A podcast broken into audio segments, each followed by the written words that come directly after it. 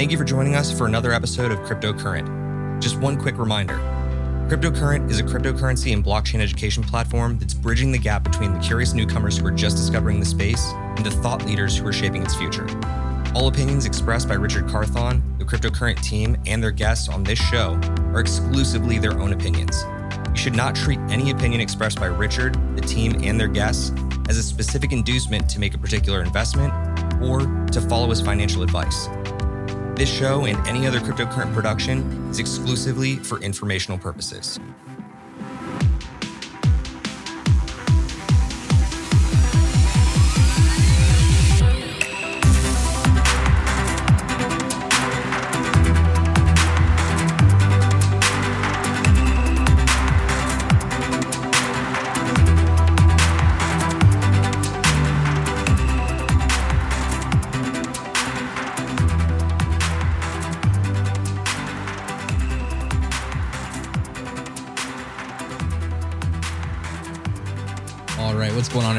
Cryptocurrent. I'm Stephen Miller, and you're watching Cryptocurrent Live, the show where we bring you the weekly update in what's going on in the cryptoverse. I, of course, am joined, as always, by my co-host Richard Carthon. Richard, how we doing? Doing good. It's a new year, a lot of opportunity out in the space, and I'm excited to get after it. For sure. Guys, we have a lot of news ahead. Of course, we've been on break since just before Christmas. We had our holiday special here. We took you through not only the latest and greatest in the cryptoverse, but we actually laid out for you the Cryptocurrent Live Awards, our very first time doing that. So if you want to hear more about those awards, please take a look at our stream highlights. We have them posted on the channel, as well as the fact that we also have our 12 bold predictions for 2022 in that stream. A lot to cover today, Rich. Market is starting to go even more sideways than it was before. it's almost like you couldn't have pictured this happening. Uh, but oh. Alas, NFTs are starting to pick up. So, what are you thinking about the market at large right now? You know, I made a bold prediction that we could see some uh, some pain before we see some light at the end of the tunnel. Looks like the pain is on the way, but we we'll, we'll see. Um, like you said, a lot of sideways movement, a lot of potential downward. I think that in the next two weeks, we're going to have a really good indicator of where people tax harvesting or is this market truly at the end of its cycle? Yeah. Well, look, I don't want to get too ahead of ourselves here, but we got a lot to cover in the show, tax loss harvesting being one of those points. But I do want to make sure I make mention to those of you that may have made a New Year's resolution to come and join us here at Cryptocurrent this year and learn a little bit more about cryptocurrency please do us a favor. Make sure you're subscribed, following us on social media. You've got all of our handles up above if you're watching us on YouTube. But if you're being so gracious to listen to us on any podcast platform of your choosing, please know that we do also have a YouTube channel where we like to put out content on a daily basis. Um, we would love it if you would subscribe, leave us a comment below, like the video, like the videos, who knows? But we, at any length, love and appreciate your participation here. So why don't we go ahead and open up what we got on deck for today's episode? Of course, we're talking about how to make the most profits you possibly can in the new year, but we're also going to be sharing at the end of this episode our top picks for January. So please grab popcorn, grab yourself a happy hour beverage, stick around because you won't want to miss that. But let's jump into how we start every single show here with a little bit of buy, seller, hodl. Buy, buy sell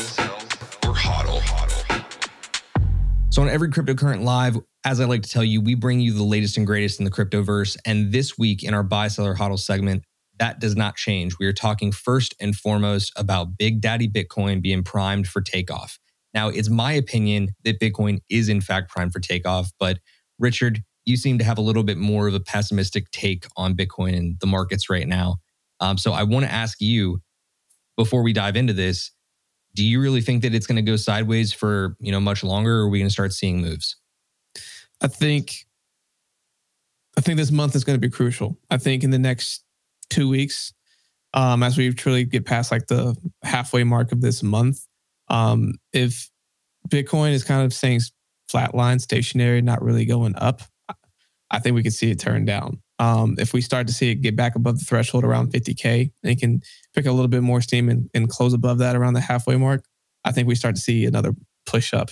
But right now, I, I again not trying to be too pessimistic here, but uh, looks like it might be a little tough to start off the year. Well, look, there's only one way to really understand where we're headed, and we're going to get into that in our next segment. But for right now, let's talk about what you've missed in the last two weeks since we've been off. So, first and foremost, before New Year's Eve, Michael Saylor actually bought 1,914 more Bitcoin. Um, so, MicroStrategy is still stacking. To me, that bodes as a very big positive um, for Bitcoin at large and the crypto markets at large Granted, he is dollar cost averaging, so got to respect that. Uh, but on top of that, just yesterday, Bitcoin Bitcoin became a man in the Jewish faith. Just kidding. Uh, I call it the Bitcoin bar mitzvah because Bitcoin is officially 13 years old as of yesterday. But this one is the one that I really want to chat with you about. And that is El Salvador's president, Nayib Bukele, is betting big on Bitcoin in the new year. Not only is he saying that it's going to surpass 100K, but he's also saying that he predicts two more countries are going to adopt Bitcoin as legal tender. What do you say to that? Um, I buy the two countries will adopt BTC as legal tender.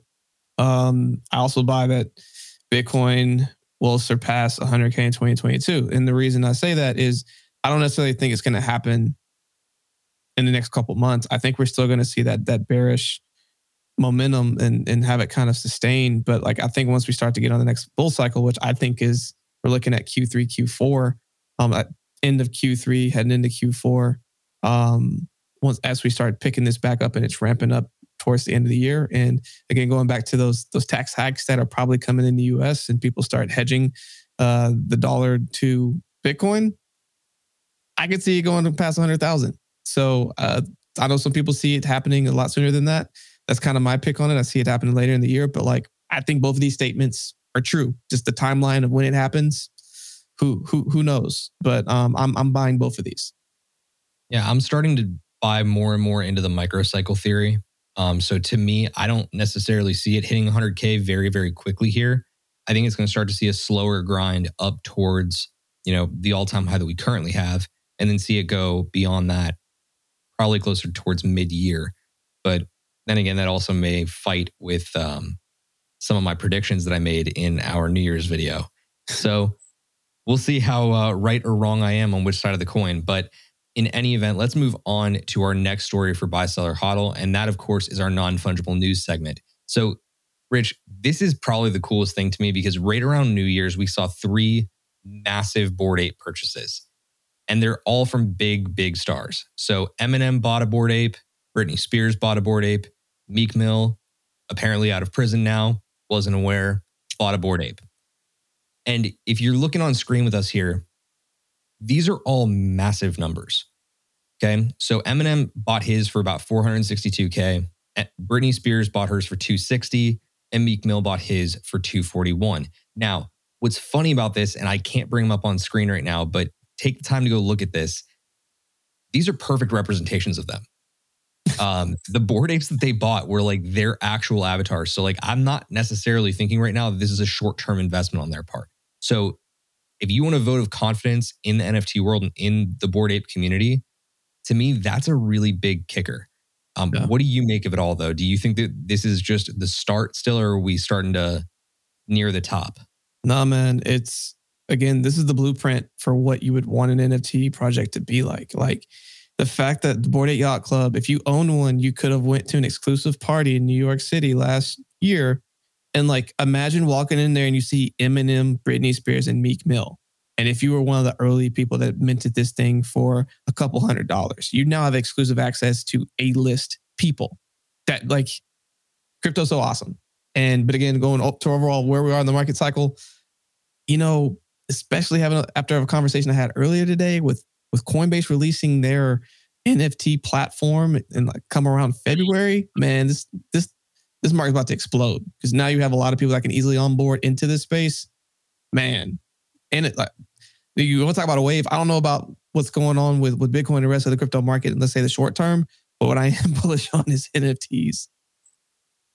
Yeah, I mean, look, I'm I'm more convinced than ever that NFTs are the future of this market. We'll get into that a little bit more in a few, but with all of this that's happening, I think that you're just going to see more and more of it.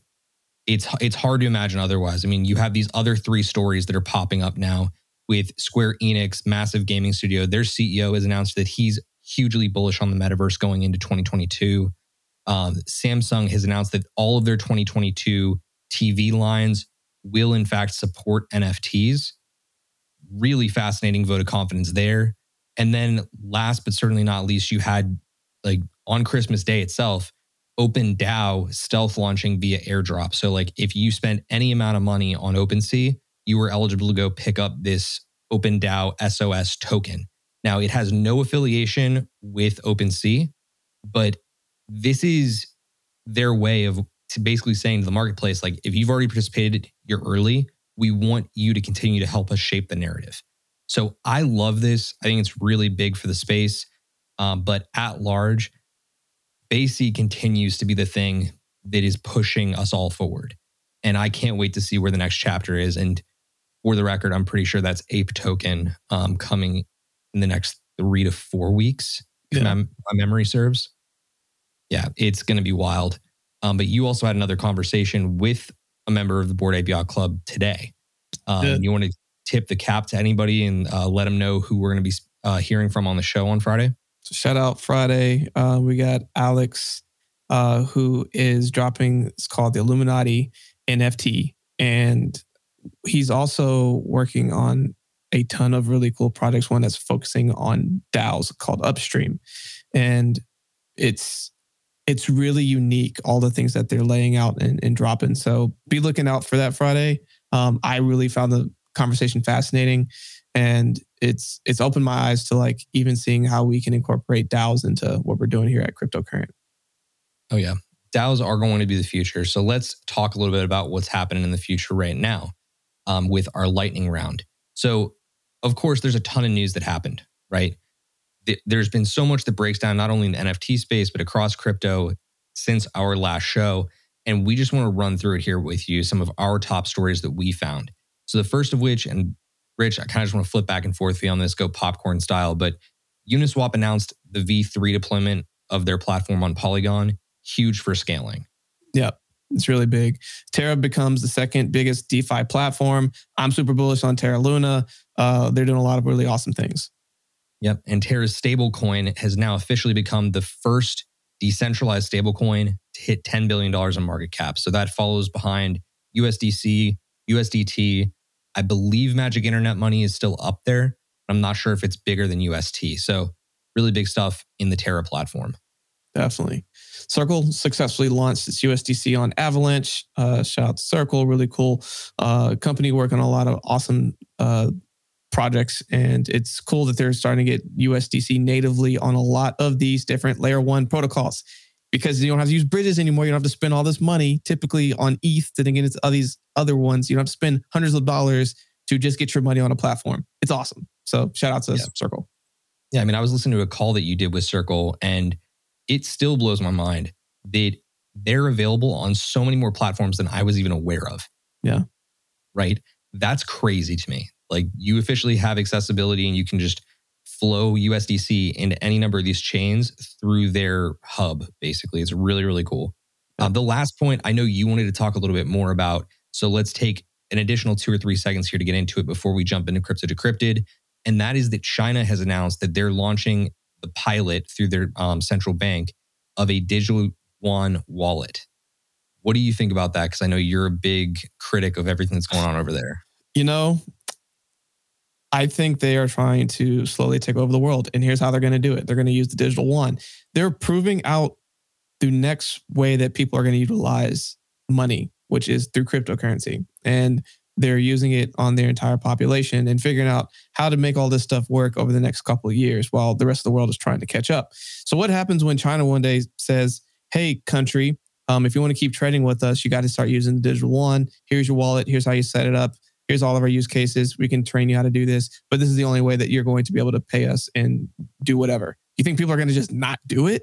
No, they're doing it. And so they're just, they are being very proactive about this. And again, if the US dollar were to ever not be the reserve currency, the digital the digital yuan's going to be it. And I think China's continuing to try to make their imprint in that space. And look, I'm not going to go too much further on it, but I think that it's really interesting if you're a Chinese citizen. And um, it's something you need to know about if you're going to be enslaved by China into the future. So, um, before we kick it into Crypto Decrypted, there is some breaking news. Breaking news. According to sources, Solana has officially suffered another DDoS attack and has put the platform down for quite a significant period of time um, basically showing that the blockchain trilemma is still at play here. Um, you cannot have it all. You cannot have security, speed, scale, um, and it just proves that they they've got some issues. The decentralization there is not going to um, help them anytime soon because they're very centralized in terms of ecosystems. So um, I certainly hope that they don't continue getting attacked, but it looks like they've got a target on them for right now. Um, any thoughts to add to that for the moment? Yeah, bring on the attacks. It's forcing them to figure all this stuff out and make it better. And as much as it sucks right now in the short term, the quicker they can fix these bugs, figures their figure out their um, their vulnerabilities and patch them up, the better. I mean, ETH when it first came out had a lot of these challenges. A lot of these blockchains when they first came out that were worth going after suffered these challenges and they figured it out and we're still moving in the right direction. So again, it sucks. It's it doesn't build a ton of confidence in the short term. But if they address this and make sure that they're not vulnerable as they continue to grow and have even more market capitalization, it's going to give people more confidence. So, uh, again, not fun. Do better, Solana. Do better. Short term, this this hurts you, but you'll figure it out. Yeah, look, I think from an investment standpoint, you still got to keep in mind it's an ecosystem. It's going to do well, and this isn't a big deal. But if you're talking about it from the Web3 and the crypto side of things, I'm always going to be discouraged about a platform that is not decentralized. Yep. So that's kind of like the Web3 purist in me, if you want to call me that. But that bugs me about them. I don't see that, I don't think they're going to decentralize in any significant way in the near future. I think it's just going to keep a target on their back, though. So we'll see how it develops. Two other pieces of breaking news.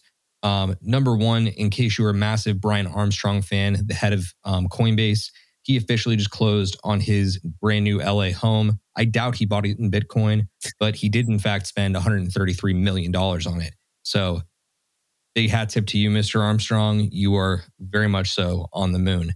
Um, last but not least, my question for you is this Is Doodles potentially the next Bored Ape Yacht Club? Because as of about an hour and a half ago, Doodle number 1085 sold for 119 ETH. Must be nice. Must be real freaking nice. and that, of course, is going to end it for us here on Buy Seller Hodl. If you enjoyed this segment, if there was news that we missed that you want us to cover on our upcoming episode on Thursday at 7 p.m. Eastern Time, let us know in the comments. We'll make sure we include it. Otherwise, we're going to continue to grind forward into our educational segment of every Tuesday show. That is Crypto Decrypted. Crypto Decrypted. So, like we do every single Tuesday here on Cryptocurrent Live, we bring you an edition of Crypto Decrypted. And this week, we are breaking down what is next for cryptocurrency in 2022 and in the year ahead. But the big lesson that we want to really break down for you here first is that you cannot look forward without first looking to the past.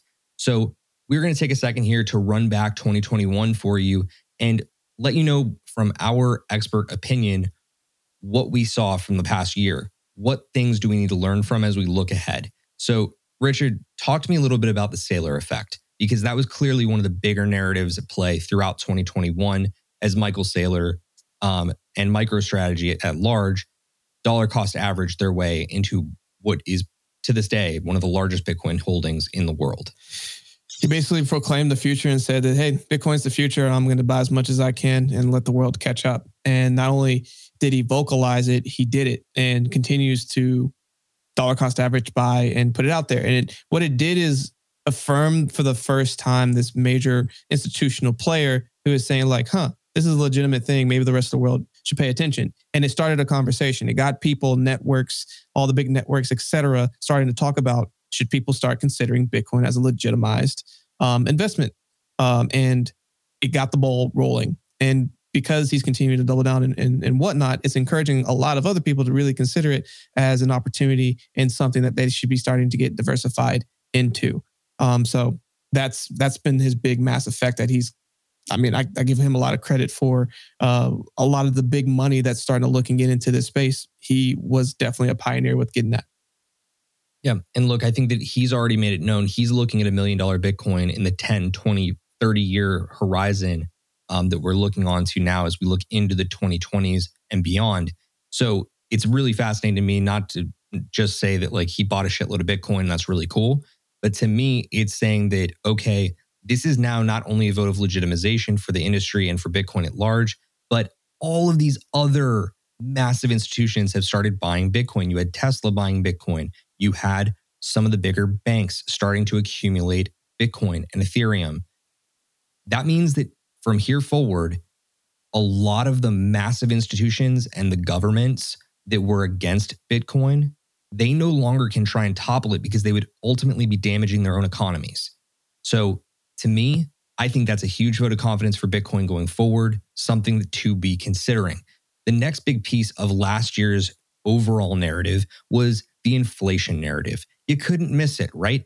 You had the US um, government printing trillions of dollars and just injecting so much of their paper fake currency into our economy. 40% so, of all of the money that exists in the world was made in the last year. Yeah, think about that for a second. So as we go into 2022, there's an insane amount of cash out there. What ended up happening in 2021, we saw the beginning of massive shifts into crypto as a means of hedging against fiat currencies. That is going to continue into 2022 almost without a doubt. But we need to be mindful of that if we're going to start determining what comes next. So, beside that, you also had Coinbase IPOing first ever crypto company to actually IPO. Massive, massive validation for the industry. Huge vote of confidence, not just for the industry, but for a platform like, like Coinbase that is innovating on a regular basis for us and for the world. What do you think in terms of what we can learn from the Coinbase IPO? Coinbase got in early and they played the long game. I believe they started at either uh, 14 or 15, and they saw this as the play to be the onboarding ramp for most people into this space. And they knew that if they could just chip away, slowly get it like first you can only get on and get Bitcoin, then Ethereum, then like four coins. And now like they have a ton that you can go and get on there and they're they're absolutely crushing it. And it's because they have the mindset of how do we make it very easy for users to onboard um, and be the, the trusted place to do it. And they basically put their stamp on that. They IPO'd and they're crushing it. Yep. I think the thing that we have to be keeping in mind as we look forward, though, is that accessibility is synonymous with Coinbase now because you have upwards of 75 different tokens right now that have been listed on Coinbase throughout the last year. Guess what? This is only the beginning. We're going to see more and more tokens be added, but that means that more than ever, you as an investor, you as a member of our crypto family here at the Cryptocurrent crew need to be doing your diligence. You need to be doing your research so that you're not just investing blindly into the next token that Coinbase launches in the hope and the dream of getting the Coinbase pump. You are not going to get it every single time. Some of these coins eventually are going to just be seen as a big old dream that ends up turning into a big old bust. So keep that in mind. Really important to be um, keeping perspective. The last thing I'll say about it is this with a company like Coinbase being so iconic in the space of this immediate moment in our history, as we're writing the history book of crypto, you need to always be staying on top of what they're doing.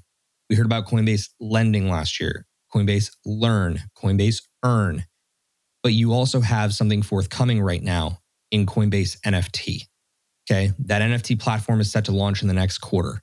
So keep that in mind. It's going to be the absolute biggest possible gateway for mainstream America and the world to enter into the NFT world. That's coming. It's coming soon. Wall Street bets and meme coin moves.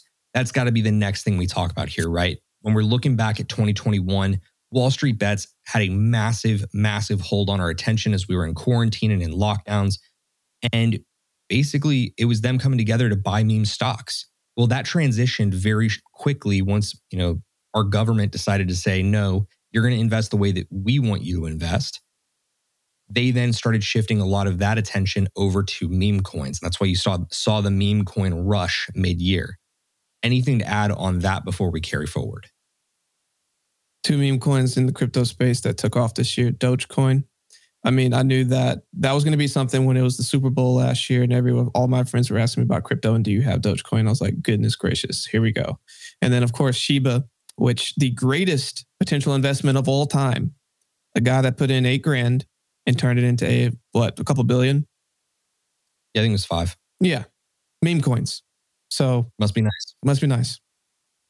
I was gonna say that at some point is going to end up becoming like the actual catchphrase of our channel. Must be nice, but the thing to also remember is that like with these meme coins came all of the trolls of society, none bigger than Elon Musk, right? You had Elon Musk coming up and basically saying not only that he was all about crypto and that you could have early on in the year buy a Tesla with Bitcoin and that they bought a billion dollars of Bitcoin. But then he turned it on its head and said, We're not going to accept Bitcoin. And then I love Dogecoin, right? That was a massive catalyst. Remember, the trolls will always be out there. They're always going to be a catalyst. If you start seeing more and more of that happen in the news, you need to be aware of it and you need to be able to navigate it more carefully. The bigger story of 2021, in my opinion, was non fungibles taking crypto mainstream.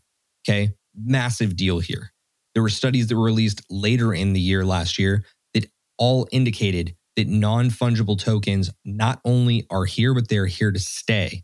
Why? Because more people are willing to enter the crypto space via NFTs than they are via traditional mechanisms like Bitcoin investing, Ethereum investing, all of the blue chip cryptos that we talk about on this channel frequently. They want NFTs because they can relate to them. They are seen as popular, they're seen as collectibles. So, that to me is the biggest trend out of last year. And I think we're only seeing the tip of the iceberg on that. What do you think? No, it's just like I said, it's beginning.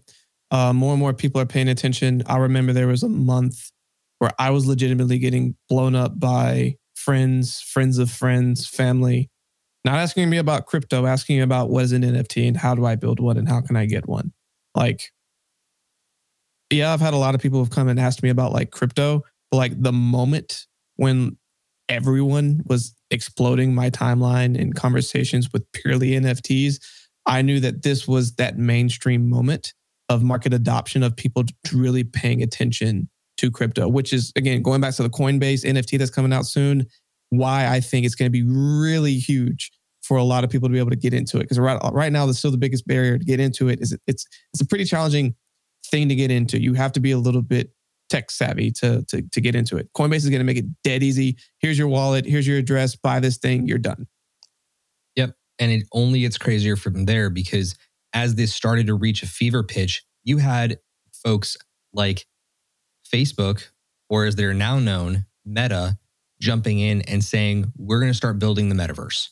So, metaverse starts being pushed right into the forefront of our cultural zeitgeist.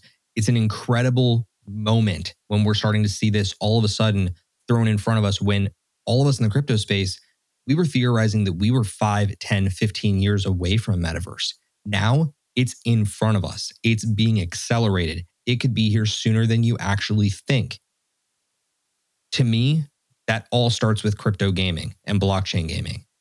We're going to start to see that narrative develop here in the next year. We already saw a little bit of it at the end of this of this past year but it's in that lesson that we can start looking ahead.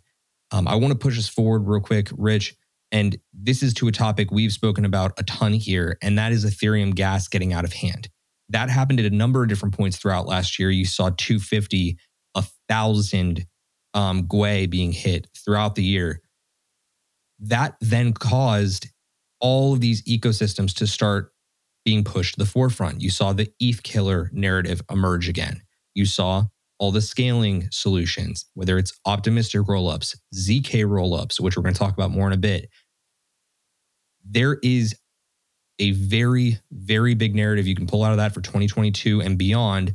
It says if Ethereum does not get its shit under control, the ETH killers will win and the scaling solutions will take over. So, what else do you learn from that massive lesson that was last year? Just what you said, ETH has to get it figured out. Uh, anywhere that you go to in the world and you say, like, hey, I need 10 bucks.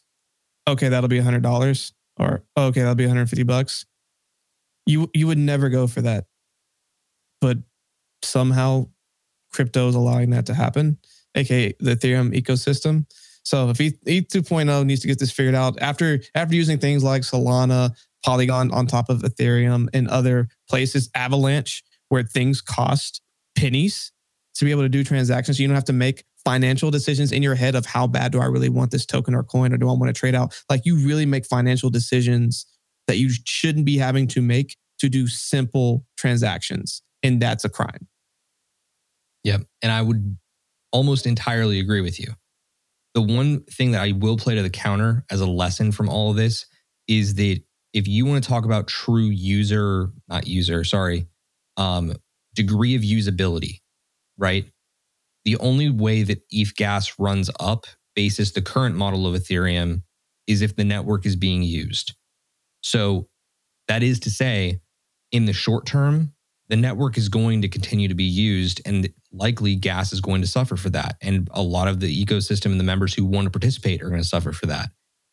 But if Ethereum 2.0 comes along in 2022, the way that it's currently scheduled to, we could start to see that narrative balance out.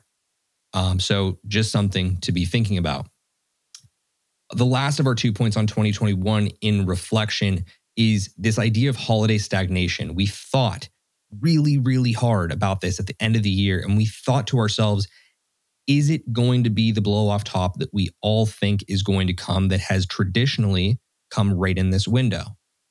Well, the answer to that question we found out was no. No. In fact, the market started trading sideways. People started getting bored and people started investing a crapload of money into Wonderland Time because they got bored, right? No, because Wonderland Time is a phenomenal project and we will continue to be putting money into Wonderland Time as long as the APY remains above a million. so my question is, why did that holiday stagnation happen? Right, Richard, was it talk, tax loss harvesting? You know, it's a mixture of both. It's tax loss harvesting and people taking profits. You got to think about the bull cycle started like last October. So and it, and it went hot until like April, then it flatlined, then it picked back up uh, to go into just for the record, you're you're talking 2020, right? I'm talking Just 2020. sure I'm talking 2020. Bull cycle starts around October, goes strong until April of 2021. You see it correct. You see it pick back up, going all the way into Thanksgiving, and people are like, "This might be a good time to take some profit." I don't blame them. So like, I think it's people taking profit, people sitting on cash, trying to see if like, hey, is this going to keep going down? Because then I'm gonna buy back in, or is it going to start going back up? And like, I think they're looking at this kind of the same thresholds a lot of other traders are looking at. Like, if it goes a little above this level of support, it's probably going to keep going. So I should probably buy back in. If it goes below this level of, of support or resistance, um, I'm gonna just wait and see how far down it goes, and I'm buying as much as humanly possible because I'm sitting on cash. Exactly. So it can be either of these two narratives. It can be both at the same time. They're not mutually exclusive. The thing that you brought up there that's really interesting to me is that we do actually need to look back at 2020 a little bit further because there was actually a moment in 2020 that really sparked it, right? And that was DeFi summer. So that was just before October of 2020, how that trend and that narrative really ramped up and sent us into what ended up being a six month absolute bull push. So a lot of people are saying microcycles are a thing now. That's where the microcycle theory originates. It's that we're having these two to three month massive pushes in specific narratives. And that has been what we've seen since. So to me, I think that's a huge thing to consider into the future as well. But the last piece of this looking into the past um, to then look at the future is what projects we're building versus what projects we're talking a big game. Now, Richard, you said something really important to me at the beginning of this podcast, and that was that basically all of these projects that talked a big game, yeah, they succeeded in the short term, but realistically, they're going to fade into the black. So tell me a little bit more about your logic on that and why we need to probably be considering the projects that we're building quietly. So projects that like either had a product or were hoping that like, hey, this this thing is coming. Trust me. Look at this thing. It's really cool. And had a really good marketing team and created this hype. People got behind it because there's money was flowing in and, and the hype trains were coming, just kind of like similar to what we saw in 2017, uh, 2018 uh, bull cycle that happened. But again, if you look at a lot of these companies who have done pretty well, they were the quiet ones. The, on the same token, the companies that were quiet from 2018, 19, 20, and then like all of a sudden just surface to the, the forefront, right? Like your your Solanas and and and like Terra Luna and some of these other ones that were just kind of like building, building, building, and then boom, they're ready. It's the quiet ones you have to look out for. So even at the beginning of this year, there have been a lot of projects that have been building since like 2019, 2020, and have just been putting their head down, not really marketing, just trying to have a product. And so as we go into this next year, as they start to emerge, those are going to be the ones you probably want to pay more attention to as opposed to some of these companies who have launched either successfully, kind of did okay, whatever, but now like they don't really they're living up to, living up to what they said or they're they're not. And so there's not a lot of hype behind them anymore. It's like, does your product work or did not? And if it doesn't, you might see those kind of fade into the dark. You might see those start uh, less uh, headline news, and you start to see some of these other ones who have just been quiet and now are ready for their moment, and they start come out to the forefront. So definitely keep an eye out on some of these projects that have been these sleeping giants. Like one for me um, is Cosmos. You you have not seen a whole lot of, of of of speaking about Cosmos, but it is a sleeping giant about to emerge. You heard it here first. Yep, and you're going to hear more about it in a second because that's exactly what we're getting into. And the big lesson here is if you're building quietly, do not do not ever think that you are to be underestimated. A lot of that's going to be coming up in the next year. So, this brings us to staying ahead of the trend. You can only be ahead of the trend if you have learned from the mistakes and you've learned from what you have experienced. So, we have to answer the question first post harvesting, where's the money flow now? Okay. We saw stagnation at the end of 2021 now that we are into the new year, all that money that was t- technically sitting on the sidelines is moving. But where is it moving to? And Richard, I wonder if you're seeing anything that I'm not seeing because the one thing that I'm noticing most is that money is flowing very, very quickly into NFTs. Yep. So is that what you're seeing or are you seeing some other I'm seeing stuff? it go into three areas. Um, gaming right now because it's the buzzword and it's what everyone's excited about and it's the big home run hit that like if you get in the right place. You could turn your small amount of money into a large amount of money or a large amount of money into an ungodly amount of money. That's number one. Number two is then NFTs, just the, the, the flow that's and the attention that's coming back to this and people getting prepared for an easier onboard ramp through, again, the Coinbase NFT that's coming. Um, Coinbase NFT platform. And then finally, I see it going back into DeFi. So there's a lot of like people are trying to hedge in the crypto space and they're trying to figure out like, okay, well, how do I diversify, protect my downside, and also be accumulating some some um, passive income while all this is happening. And they're looking at these different DeFi protocols. You know, you have some really good ones that are out there with high APYs, and people are really start like if you look at some of these different APY plays that are out there and look at just the last month and just see how much it's increased as far as how much money they have on there. Um, it's, it's pretty pretty impressive. So that's where I'm kind of seeing three flows of money. How about you? So again, that's the short term though, right? We're starting to see this happen now. That means that if we're going to follow microcycle microcycle theory, I don't know how to speak English today. We're going to th- follow that thought process, or we're going to say that it's going to go until mid year. In either case, that's going to be a short term narrative to me, again, as I said, I believe that the NFT craze is coming back. I do believe that the money is flowing back in NFTs. I'm seeing it very consistently right now. In fact, we're right now under the impression that OpenSea is going to break its August high. You don't remember, OpenSea broke a trillion dollars in volume. Trillion dollars in volume. With a T. Like, cannot say that enough. If they're going to beat those highs, that means it's going to be a massive, massive month. So be thinking about that. Um, I I happen to agree with you. I think that we're starting to see money trickle into gaming, but it goes back to the question we asked at the end of 2021's page when we're talking about okay, what's talking a big game versus what's yep. real, what's been developing, right? The big game that I keep hearing a ton about in terms of the fact that it is real twofold big time and Illuvium. Those two games, they're material, they're there, they're triple A quality. Everything else, if you're just seeing a trailer, that's not proof. If you're seeing half of that stuff, you can go out and buy footage that has been like touched on and made into a trailer of what you envision this game to look like if you're on the creative team. But that does not mean it's proof. So I want to know that the team is developing a game, if it's actually going to bring a game to market this year, or how far off they are, and what novel things they're doing if I'm going to put money into that. But that's a trend that is going to be here this year, almost undoubtedly. So, on the next piece that you have to evaluate to stay ahead of the trend is this idea from the traditional finance world of oversold versus overbought. Richard, at the end of this past year, you probably remember two coins in particular that are on different sides of the coin here. You have Cardano and you have Matic.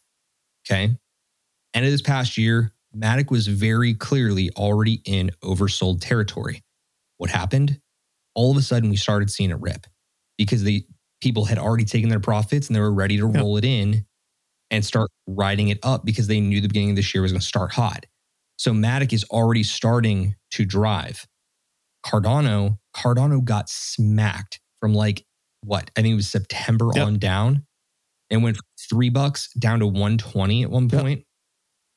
Right now, and I've heard a number of different experts say this, myself included, because I am an expert in Cardano in particular. It is so oversold, it's not even fair. Okay. At this stage of the game, that is at a hot buy point for me. I would absolutely be looking at it, but you have to look at the charts from that perspective. If it's oversold, it means that you likely have an opportunity upcoming. If you're seeing it's overbought and you hold a bag, right now might be the time to start taking profits, right? Yep. Oh, absolutely. And you know, looking at things that might be um, overbought as you like we're looking in the market. Um, I would venture to say one of the ones that I was looking at that got really hot towards the end of the year was uh Kadena. Got all the way up to like twenty some dollars. Went on an absolute tear, and like it was very clear, like you know, wasn't finding support where it was, it was hitting resistance, and so um, as you've kind of seen, like it's start to cool off. I'm actually going to talk about a little, a little bit more later. Um, but the projects that you have seen that were overbought and are, are finding these opportunities that's like, you know, this price seems a little high. It seems like it, it, it might be a really good time to, to take some profit and see where it goes. Um, you know, another one for me that I was looking at was Solana. Um, I thought that, you know, towards the end of the last year, you know, got up to 200 some dollars. Uh, again, it, it went on absolute tear. You could have got it at the beginning of the year for around like 10 bucks. You know, pretty, pretty good. 20x. Like it's probably gonna have to settle down a little bit. It's probably a little bit overbought. Uh, take some profits, see where it's gonna land, and then get another bag because it's gonna keep going, man. I, I think Solana is another one that can continue to flourish. Well, look, time will tell, but this is the guidance that we're giving you. Make sure that you're looking at the chart and determine is it oversold? Is it overbought? Is it middling? Because oftentimes these need to be things that guide your decisions. If they're middling for too long, it means that likely the attention is not on them enough, or the attention is not coming back to them because they're just stagnating. So, worth keeping in mind. Now, based on what we learned from last year, we can also start to see that there are certain narratives that are popping up and that are going to be present in the next year. We've identified five, and we're not going to tell you exactly what to be looking at because we are not going to give you exact picks just yet. But these are the five things that we're starting to look at here and we're starting to consider as really legitimate narratives for 2022. First of which comes right in line with what we were talking about with Ethereum earlier, and that's efficient smart contract platforms. If ETH 2.0 hits it, great. Ethereum is going to continue to run and it's going to run through every wall in front of it until there are no walls left. And you think that we've talked about the Bitcoin flipping enough? That's gone if Ethereum 2.0 launches. That's my personal take on it. But there are other pl- big smart contract platforms out there that can succeed whether Ethereum runs or if it doesn't. So, Richard, do you think that this is a 50% chance? Is this a 70% chance? Or is this a 100% chance that we're going to see efficient smart contract platforms run in the next year? putting it at 70. it's just it's essential to the market that like these keep evolving. So I'm putting it at 70. I'm going to bet you right now it's at 90. The only reason I'm not putting it higher is because I think there's a 10% chance that this market is actually going down. You cannot definitively say is going up 100% or it's going down 100%. You can only say that there are chances of both. So to me, if we're going to run, I think that's going to be here. The next big narrative is NFTs, gaming, and the metaverse. So, what do you think on this one? 90. We've said it enough. We've talked NFTs, we've talked gaming, we've talked about how meta's coming in. 90. You think 90%? 90. That's that's it. This I- is going to be its year, I think. Look, I think that's super bullish. I don't disagree. I think that we've already gotten this narrative that it's going to happen. And if the powers that be have willed it, pretty inevitable. I mean, if Facebook is going to be, you know, flexing their financial muscle in the space, it's hard to imagine that it's not going to continue. Same thing with projects that are much larger. And I say projects, I mean companies like Roblox, right? They're already a big centralized player in the metaverse space. So when I think about this one, I think it's a non sequitur. I think this one is happening even if the market goes down. Now, that's contradictory, right? You'd think if the markets can go down, Rich, like we're all screwed, right? It's all dropping to zero. I think that even if it does, people are still going to want a game. People are still going to want to collect stuff. People are still going to want to build in the metaverse. I think all of them are going to succeed, um, depending on how real the development is. Yeah. Next one's really interesting, right? Next one's airdrops. So airdrops for early users. We talked about it at the end of last year, how you had platforms like DYDX, Uniswap, um, even ENS, who airdrop tokens to early users of their platforms. This to me is a no brainer as we started seeing things really ramp up at the end of last year with Gas DAO, Open DAO, DAO to DAO, DAO, DAO. They're all dropping tokens. My question to you is not, is it going to happen? But which drops do you think are coming? So, of all the big time players in the space that are out there, let's call it the top 100 cryptos that are out there, if they haven't already done some sort of airdrop, I'd probably say 30% are going to do an airdrop. I don't think we see a majority of them doing airdrops. It's expensive. It's an expensive undertaking. It's a very logistical thing. It's awesome. It brings a lot of value, but like it's a huge undertaking that I think most companies don't want to take on. And see, I would I would have to agree with you. I think that not all of them want to take it on. I think that because they know that decentralization is in front of them, they want to get in front of it now. I think we're going to see 50%. Okay. The reason I say that is because there are two that I think are going to really pave the way. You have ZK Sync, which is going to be one of the leading um, providers for ZK rollups, and you have all but confirmation from the from the group themselves because their parent basically gave confirmation that it's going to come is a MetaMask token. So to me, I say go make a deposit on ZK Sync, start a ZK Sync wallet. They will be airdropping at some point this year, almost guaranteed. And MetaMask, make sure you've used their in wallet exchange at least one time, because that is probably going to be the thing that drives how they disperse their token. Just important to keep in mind. Now, Richard, we talked about the end of 2020, where we saw in September time DeFi 1.0 and DeFi summer. The big trend that we have to contend is going to come this year because it hardly came along last year was DeFi 2.0. So, that, of course, is DeFi on Terra, Avalanche, Cosmos, all the other networks, and then the evolution of DeFi on Ethereum. How likely do you think that is? for the 95. next year? I think almost if you're like in crypto and you have like an ounce of like what DeFi is, like how you can participate, I'd I would venture to say you're gonna try to do it at least in one capacity or another. Because there's no reason you shouldn't be trying. So I'm I'm going with 95%. Yeah, I think that you're probably spot on there. I'll play a little bit lower than you on that at about 85, only because I think that there is a chance that if the market does falter, that DeFi is not going to garner any amount of attention. It's going to fall with the rest of it. I don't think it's one of those ones that can f- actually do something contradictory to the, what's the, the current market trend. Now, the last one actually does fall a lot in line with airdrops, right?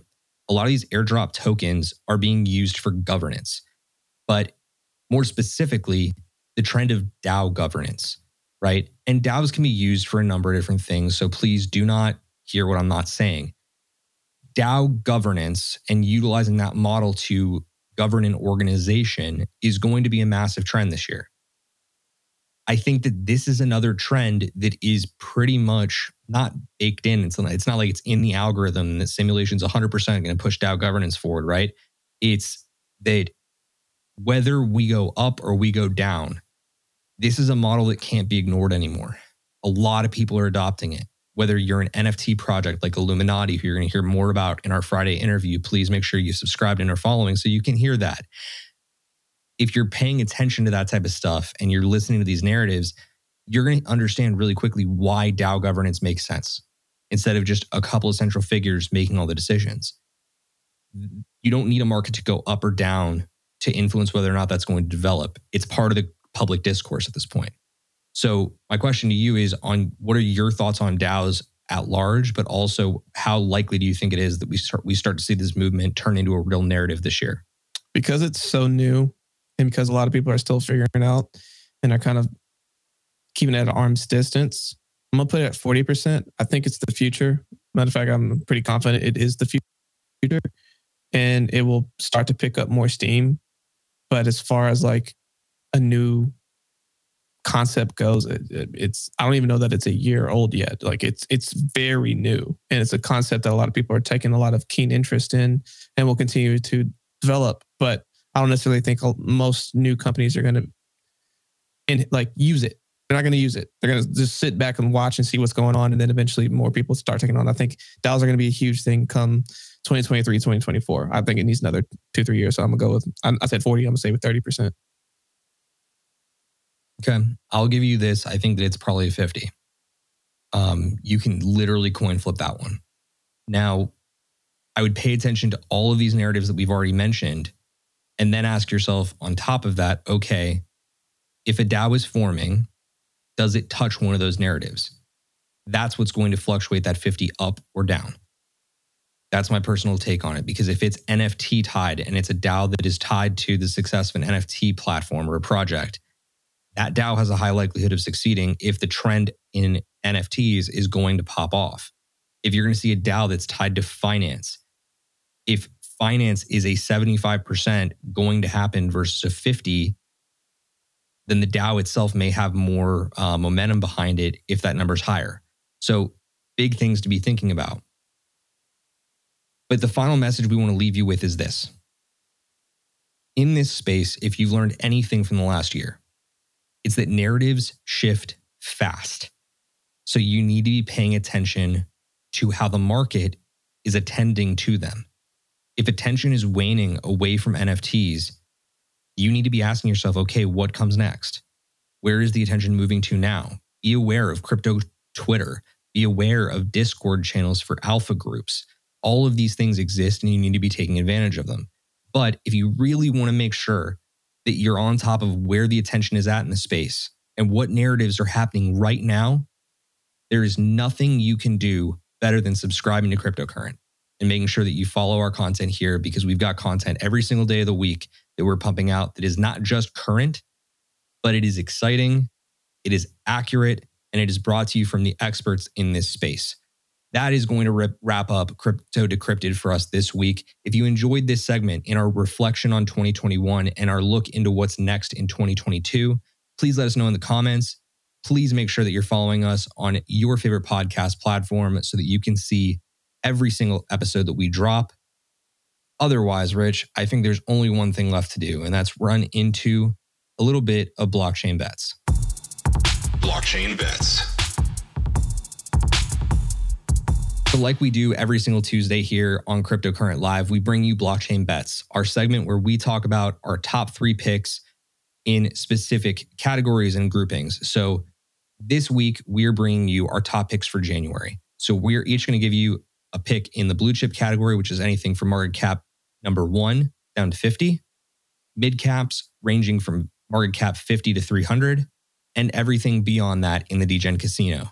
So, the way this is going to work is these are the picks that we believe have the most upside into the month ahead, into January. So, February 1st, we're going to look back on these picks and we're going to let you know not just who won, but who lost in a really embarrassing fashion. So, Richard, please show us how you're going to lose in embarrassing fashion. Well, never that because uh, the champion is definitely speaking as the stats don't lie. Uh, we're looking at the first one, which is Polkadot. So you want to talk about something, you know, overbought versus oversold. At one point, Polkadot was definitely overbought, and you saw a lot of profits that were taken on it at one point last year. Early in the year, I think you could have got Polkadot between like three and five dollars, and it got all the way up to thirty. So a nice little, you know, six x. Um, it's currently at a, it's pretty pretty much had a pretty big retracement, and they recently did a, a brand rebrand that I don't necessarily think is the best, but all the same, it's still like going in the right direction. They just launched their parachains. They have some really big and exciting things on the horizon. And they're one of the ones that, even though their price has been going up last year, they've been working. They have a lot in their pipeline. They have a lot of building that they've been doing, putting their head down and just getting after it.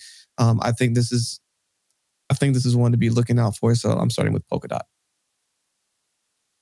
Yeah, look, I will all the time give you a little bit of crap as we lead into these segments and um, at the very least just punch at you and tell you that I'm better. but I can tell you that Polkadot, as we look into 2022, I think that's a narrative that's going to be absolutely immense at some point this year. Um, with parachains and everything else, they're going to take off. The real question is, are they going to take off this month? That's the question. That right? is the question. And and to me, I think there's going to be a blue chip that takes off in a much bigger way. And that's Terra Luna. Reason being, they've already proven early on this month by taking over when it comes to like this number two top DeFi ecosystem that they're forced to be reckoned with in DeFi 2.0. They have tons of TVL. They've got a lot of projects that are de- deploying on the platform. UST is becoming a force within DeFi in terms of having a decentralized stablecoin and an algorithmic one at that. I think that Terra Luna is not just set up. I think it's the sh- like the closest thing to a sure bet that we can see happen in De- DeFi 2.0. And I think DeFi 2.0 starts mid month. I don't think it's going to take much longer than that because you've got all of these different earning reports coming in right around the 14th. Watch out for JP Morgan. Watch out for all of these other massive financial institutions. They're going to release their earnings. Second, all that happens, you're going to see a ton of money made in the market. People are going to be taking profits on all their stocks and their traditional finance equities, you name it. They're going to be moving that money into DeFi. And I think Terra Luna is where they move it. So that's my pick for blue chip. What do you have in mid cap? So for my mid cap that is going to dominate for this next month, we have Kadena. I talked about it earlier. So it was one that was um, overbought and I think has slowly slowly starting to drip into oversold territory. So it has found a lot of support around the $10 mark.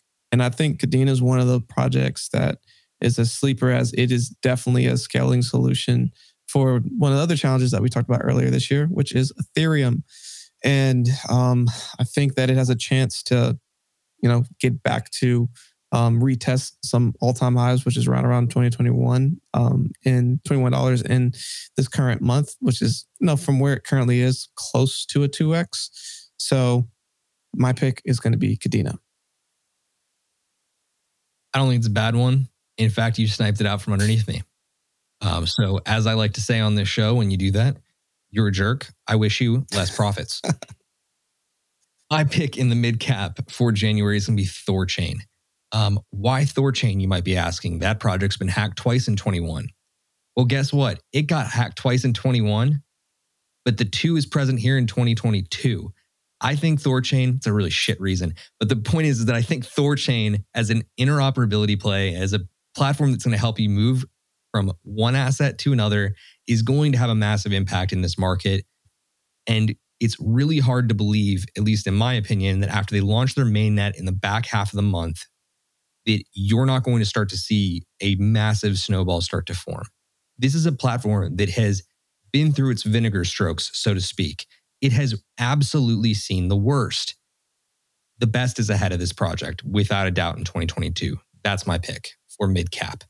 Now, let's play the game that we love to play. It's where we basically spin the roulette wheel and pray to God. So, DGen Casino, tell me about your pick, Invictus. So Invictus is my pick, and it is on top of Solana. So what they're doing is first they have a really big APY right now. Um, and if you look at historicals, uh, I think it's sitting around like 220 bucks, something like that. And at its all-time high last year, it was at fourteen thousand dollars. I mean, not fourteen hundred dollars. So, um, the the other, the other 14,000. fourteen thousand. Um, so you know, just a modest seven x from where it is now. Um, as we look up, and again, we've been talking about it, DeFi uh 2.0 coming. Um, a lot of people I think are going to continue to start looking for diversification plays and and ways to um, hedge against everything that's going on while still building on uh, the money that's out there. And I think you know it's a, it's at a solid uh, buy-in point. and then also there's a lot of upside because if you stake it and you're able to accumulate while it's potentially raising in price, you're just you're you're letting your money make money. And so I think it's a it's a it's a solid place to to look at. I like the pick. Um, in fact, and I'm going to make sure I own this for the rest of our audience. Um, I told Richard he couldn't pick what he picked because he did not originally pick Invictus. He picked what we'll just refer to as the cousin of Invictus, Wonderland Time. Now, I need to make sure I put out a PSA here. The reason I told him not to pick this is because he's picked it so freaking many times because it's a great project. Now, I say that because I need to remind everybody on this show that you need to be looking at Wonderland Time right now because it today dipped to below 3K. Okay. That is an insanely good price for a project that is going to likely have massive money moves upwards. Do some research, read into Wonderland Time, and make sure that you're educated before you jump in. It's a project that's going to be here for quite a while to come, I'm sure. My pick. you're going to look Oh, at this and you're going to think, man, what a degen play. Richard, I have to ask you, are you a fan of Snoop Dogg? I am a fan of Snoop Dogg. I don't know anybody in their right mind who dislikes Snoop D O double G, right? Everybody loves him. And I'll tell you what, everybody in the NFT space loves him. Why? Because he revealed about midway through the year last year that he is, in fact, none other than the NFT magnate, the giant in the space, Cosmo de Medici. Lit started as basically this movement. It said, we want to spark the degenaissance, right? I never thought I'd say that word. I never thought they would be bridging degen status and the renaissance, but guess what? That's what they're here to do. They want to spark the decentralized creative movement. They want to not only incentivize the artists who are going to bring it about, but they want to start to create a massive alpha group, a DAO around this concept and to give people the opportunity to see the players that are going to be creating and bringing this next creative wave firsthand. That is lit. The token lit as well, this little fiery coin that you see on screen if you're joining us on YouTube, is basically their mechanism for you to be a part of the massive alpha group that they've started. And uh, there are a ton of massive players in it that have proven themselves in NFTs. And you can research each and every one of those people because in the Discord server, all of them are doxxed. Every single one of them is out there. Now, what makes this really interesting, they decided in order to make sure that they did not hold all the tokens between the team members, they were going to send half of the overall supply to a person that basically was not going to dump on the ecosystem because of their own ethos and how they believe in the NFT ecosystem. They gave it all to Cosmo de Medici, Snoop Dogg himself. Okay, you may be thinking to yourself, that is batshit insane. It's because it is. But if anybody is going to want to see the degenaissance actually happen in the way that they currently have theorized it and they've built it out, there's going to be nobody other than Cosmo de Medici that wants to see that happen. So I'm betting big in the month of January on Lit because I think NFTs are going to run. And when they do, Lit is going to absolutely fire up Oh, the market. Gosh. Yes. a lot of these dad jokes are here. We're here to say all of the dad Oh, jokes in man. 2022. This is the year of the dad joke for You're Steve. on it, bro. It's gonna get weird. oh my god, it's gonna be great.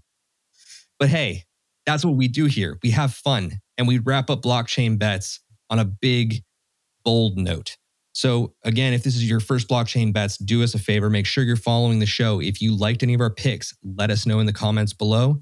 If you didn't like our picks and you think that Lit is the dumbest project in the world, please come at me on Twitter. I don't want these comments on YouTube. I want to take this on with you head on. We can have this out. But that's going to wrap up blockchain bets for us this week. Richard, do me a favor.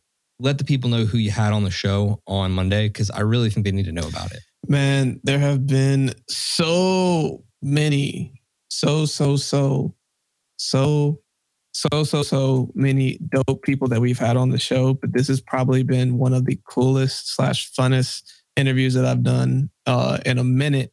And we had um, Peter Hurley, um, who is like a world renowned photographer who has like his own like photography like group well that he like teaches people to do photography and other stuff like that but he started this utility of it's called shebangers um it's, uh, it's an nft project where basically by owning some you then have the ability to like get all these different perks and other stuff like this and it, like it's just he's just a cool dude here's a fun conversation so i'd, I'd go check it out just for that Yeah, no doubt. And look, this guy literally calls himself the mayor of Shebangersville. So owns it leave that for what it is.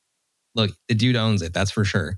Um, Shebangersville is legit, but I got to tell you, I'm really, really excited for our interview that we have coming up on Friday with none other than Alex Taub, who is the head of Illuminati NFT, but also the co-founder of Upstream, which is basically packaging itself as a DAO as a service. Really novel concepts in both. Basically, Illuminati NFT is supposed to be painting itself as the if you've ever heard of mischief that's like that little offshot project that like does a whole bunch of little side projects and stuff and super super cryptic. That's what illuminati is trying to do in some way but you're going to be able to hear it first from alex taub on friday's show. Great one ahead for that. And that's coming right before their illuminati nft reveal happens. So you'll be able to see maybe a little bit of the art live. I don't know if you got a chance to get into that with him but you'll find out on friday that's for sure um, otherwise, Richard, any final notes for our audience before we call this one a day? Hope y'all enjoyed the content. We know we do this longer form. We usually go chop it up for you. For people who are listening on the podcast, check us out on YouTube. Uh, come see our beautiful faces. I know you hear the voices all the time. Come put a face to a name. And if you enjoy our stuff, make sure you go check it out. Leave us some comments, uh, especially if you're listening to this on our podcast. Please leave us a nice review online. Those go a really long way. And hope you're excited for a great year in crypto land because there's going to be a lot of fun stuff. It's going to be a roller coaster. I think there's going to be a lot of ups and downs. Um, I think the highs are going to be really high and the lows are going to be like gut punching, but we're going to get through it together. Oh, yeah. And hopefully, if you stick here with us, stay learning, make sure that you're on top of the topics like we are, you will be able to make it out of this a little bit more profitable than you would have otherwise been. But for that, you got to join us on Thursday's show at 7 p.m. Eastern and then come back the following week on Tuesday, same time, 7 p.m. Eastern, where we will be here to paint it all for you over again. That's been it for us here at Cryptocurrent Live. We'll see you next time. Stay cryptocurrent.